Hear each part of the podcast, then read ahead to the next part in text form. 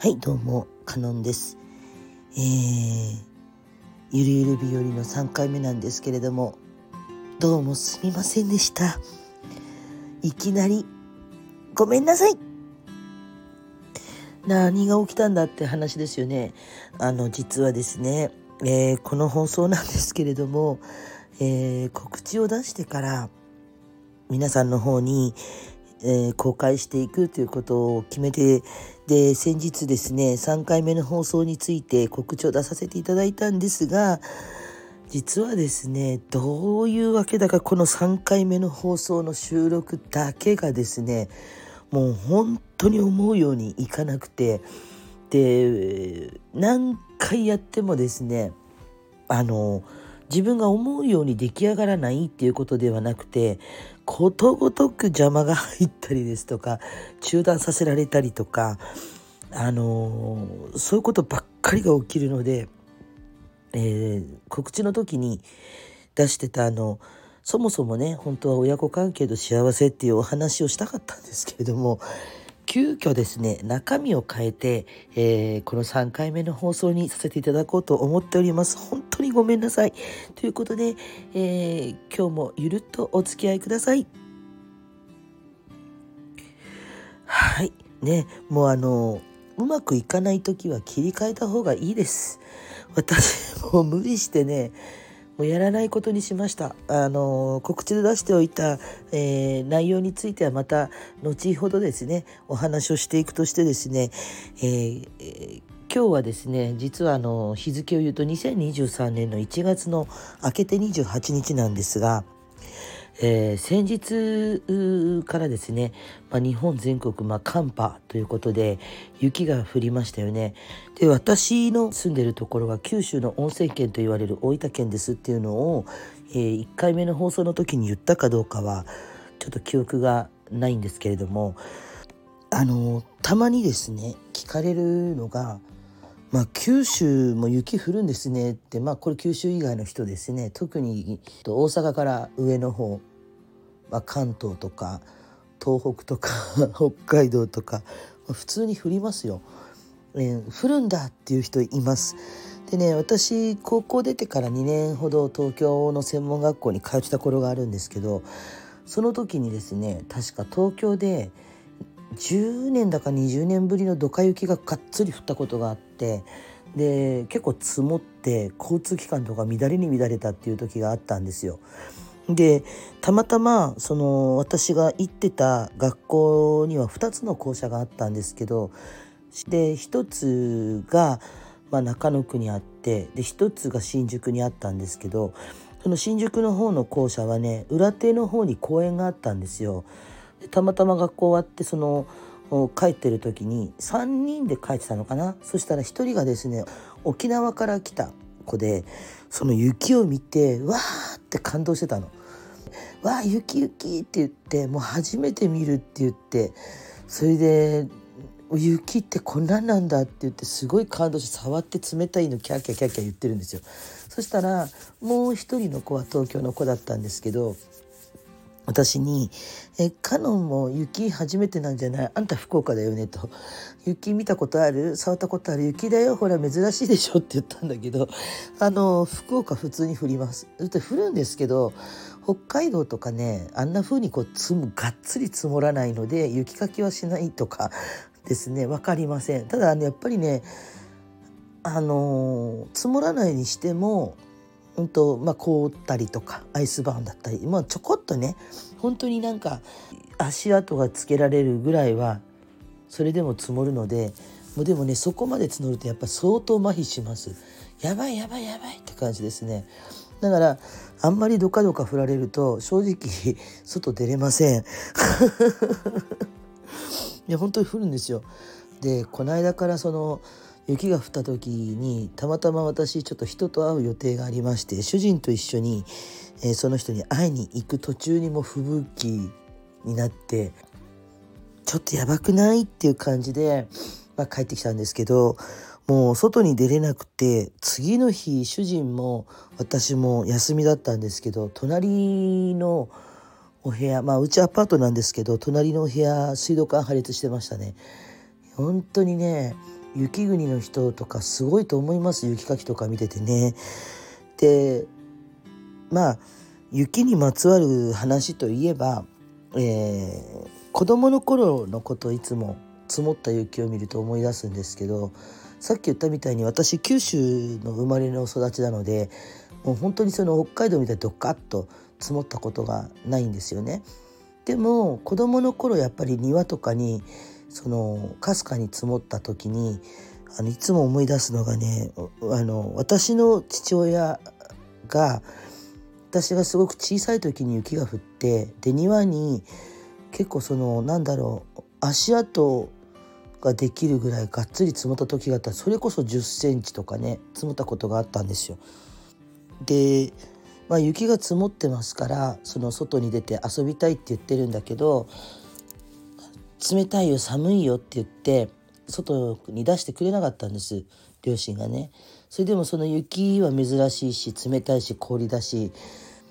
もうどうしても遊びたいって言ってたら私の父がねその当時私の家には縁側っていうのがあって庭があったんですけど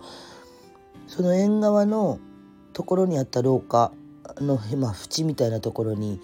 お味噌汁を飲むためのお椀を持ってきて雪を詰めてカポッてこう逆さにしてとお椀の丸い形ができていくんですよ。それをね何個も何個もカパカパカパカパ作っていってそしてね葉っぱをこういっぱいちぎってきてでそれをこう耳みたいに雪に刺していくで「カノン見てごらんお父さんがうさぎ場作っちゃうよ」って言ってそれでね雪うさぎを作るんですよ。でしばらくねその雪は溶けなかったんですけど23日その次の日にそのうさぎがねすごい素敵で壊したくなくてずっと溶けるまでそこに置いてたら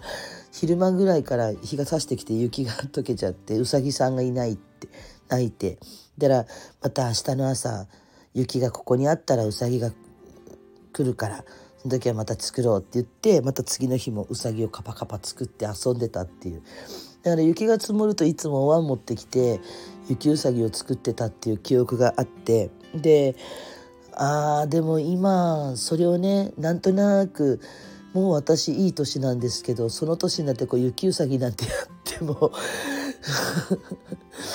どうなのかな。でも作ってみたい気はするんですよ。でなんかねえっと目にしたのが赤い実だったんですけどちっちゃなね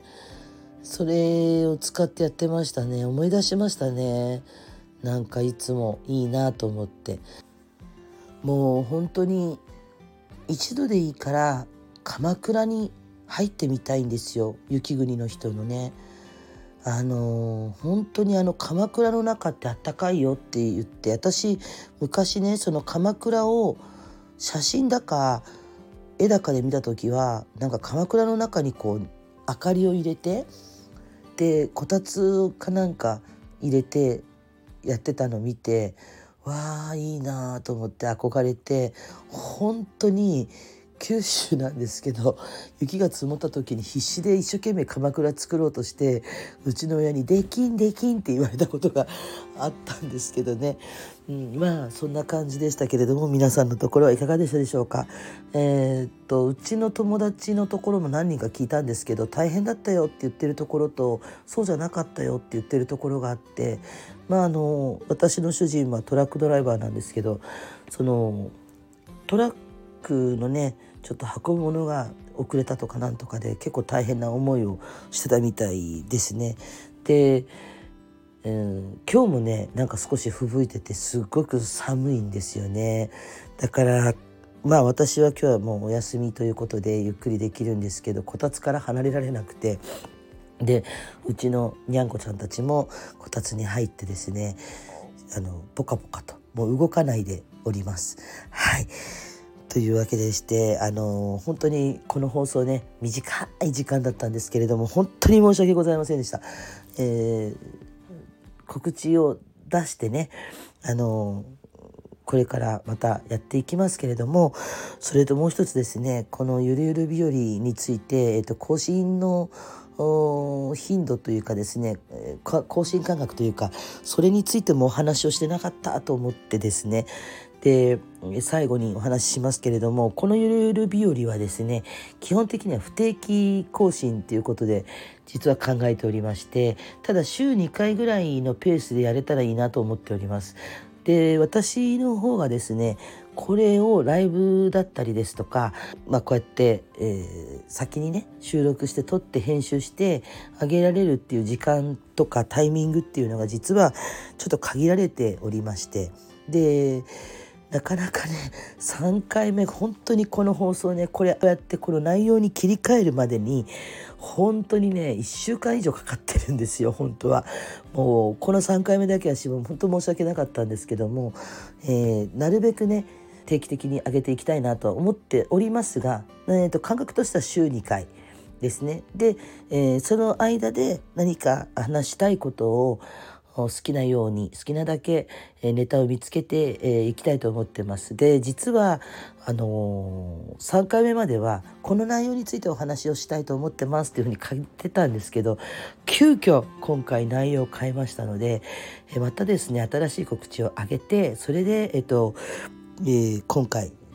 ねアップしようと思ってます。で今後なんですけれどもライブにしろその収録にしろ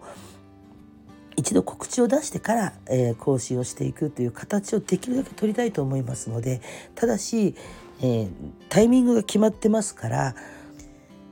時間帯ですとかそういったものについてはもう本当にランダムにいつ上がってるかわからないという状態になっているかと思いますので、えー、その辺だけご了承いただければと思います。えー、今回ゆるゆる日和3回目かなりお待たせした上に、えー、内容も急遽変更になってしまって大変申し訳ございませんでした次からなるべく気をつけますけれどももうあのこういうことがないようにねしたいと思いつつも何があるか分かりませんのでねまああのゆるっとやっていればこういうこともあります。迷った時は切り替えも大事ということで、えー、今日のゆるゆる日和3回目に変えさせていただきたいと思っております。では、えー、今日の放送これにて終了です。また次回お楽しみください。ゆるっとお付き合いいただきありがとうございました。